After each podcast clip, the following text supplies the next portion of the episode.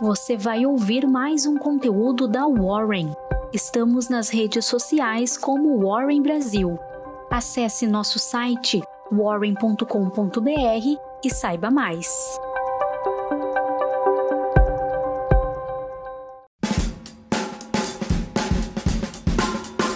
Bom dia, meu nome é Grace Riemann, sou assistente de investimentos na Warren e essa é sua Warren Call de quarta-feira, 19 de janeiro.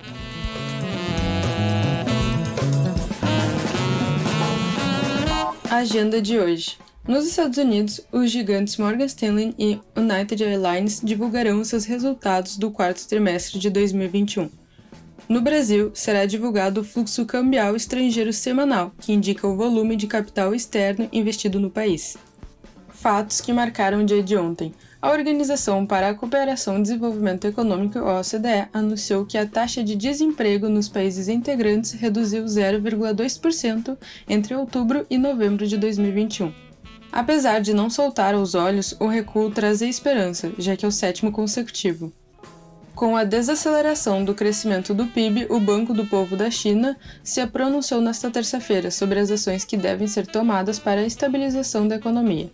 As principais medidas serão a expansão da emissão de crédito pelas instituições financeiras e a aplicação de instrumentos monetários em prol da manutenção da liquidez do mercado. A Microsoft anunciou a compra da Activision Blizzard, empresa desenvolvedora de jogos entre eles o Call of Duty, por míseros 68,7 bilhões de dólares. A aquisição, que deve ser concluída em 2023, é a maior da história da companhia, que pagará um prêmio de 15,4% pelas ações da Activision sobre o preço de fechamento na terça-feira. Bolsa Brasileira. Impulsionado pelas commodities, o Ibovespa fechou em alta sutil de 0,28%, a 106,6 mil pontos. Elétrico. Em resposta à mudança de plano de saúde corporativo, funcionários de Furnas e do Centro de Pesquisa de Energia Elétrica, CEPEL, subsidiária da Eletrobras, entraram em greve por tempo indeterminado. Ainda não se sabe precisamente qual foi o nível de adesão ao movimento, mas se estima que seja na faixa de 80% dos empregados. Na segunda-feira, uma fonte supostamente conhecedora do assunto, mas sem identificação, disse a Reuters que a Equatorial Energia faria uma oferta subsequente de ações, um follow-on, para o levantamento de cerca de 3,5 bilhões de reais. Em resposta, a companhia informou nesta terça-feira que, de fato, está estudando a possibilidade de realizar um follow-on e que já iniciou o processo de engajamento de instituições financeiras para tanto, mas que ainda não houve aprovação do Conselho de Administração quanto ao montante, ao cronograma e aos termos, entre outros fatores essenciais à operação. Energia. Diante do ataque aos Emirados Árabes Unidos pelo grupo Houthi do Leme, o receio de uma eventual paralisação no fornecimento de petróleo, o preço do Brent, commodity bruto, teve alta de 1,2% nesta terça-feira, atingindo seu maior patamar desde 2014.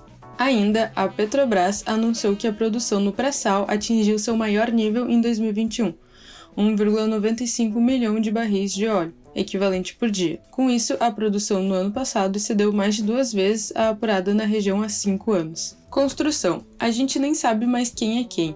Depois da aquisição de 50% da participação da Cirela em oito empreendimentos imobiliários em dezembro, a Direcional anunciou ontem a compra da fatia de 60% de mais quatro projetos da construtora no Rio de Janeiro, que tem o valor estimado em 624,7 milhões de reais.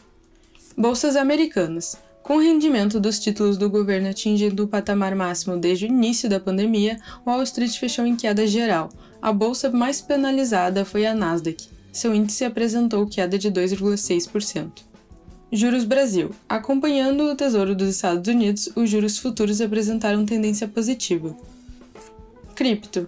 Será que os vendedores de mate com limão e biscoito Globo da praia vão aceitar cripto? Na sexta-feira, a Prefeitura do Rio anunciou que vai iniciar os estudos para a criação da CryptoRio, a moeda digital carioca. Até às 6, o Bitcoin estava cotado em 231 mil reais, apresentando uma alta de 1,27 em relação ao dia anterior. Dólar. Diante da paralisação dos servidores pressionando o reajuste salarial, o dólar passou a ser negociado a R$ 5,56, em uma alta de 0,61%. E essa foi a sua Warren Call de hoje. Eu espero que você tenha gostado e também que tenha um ótimo dia. Até a próxima!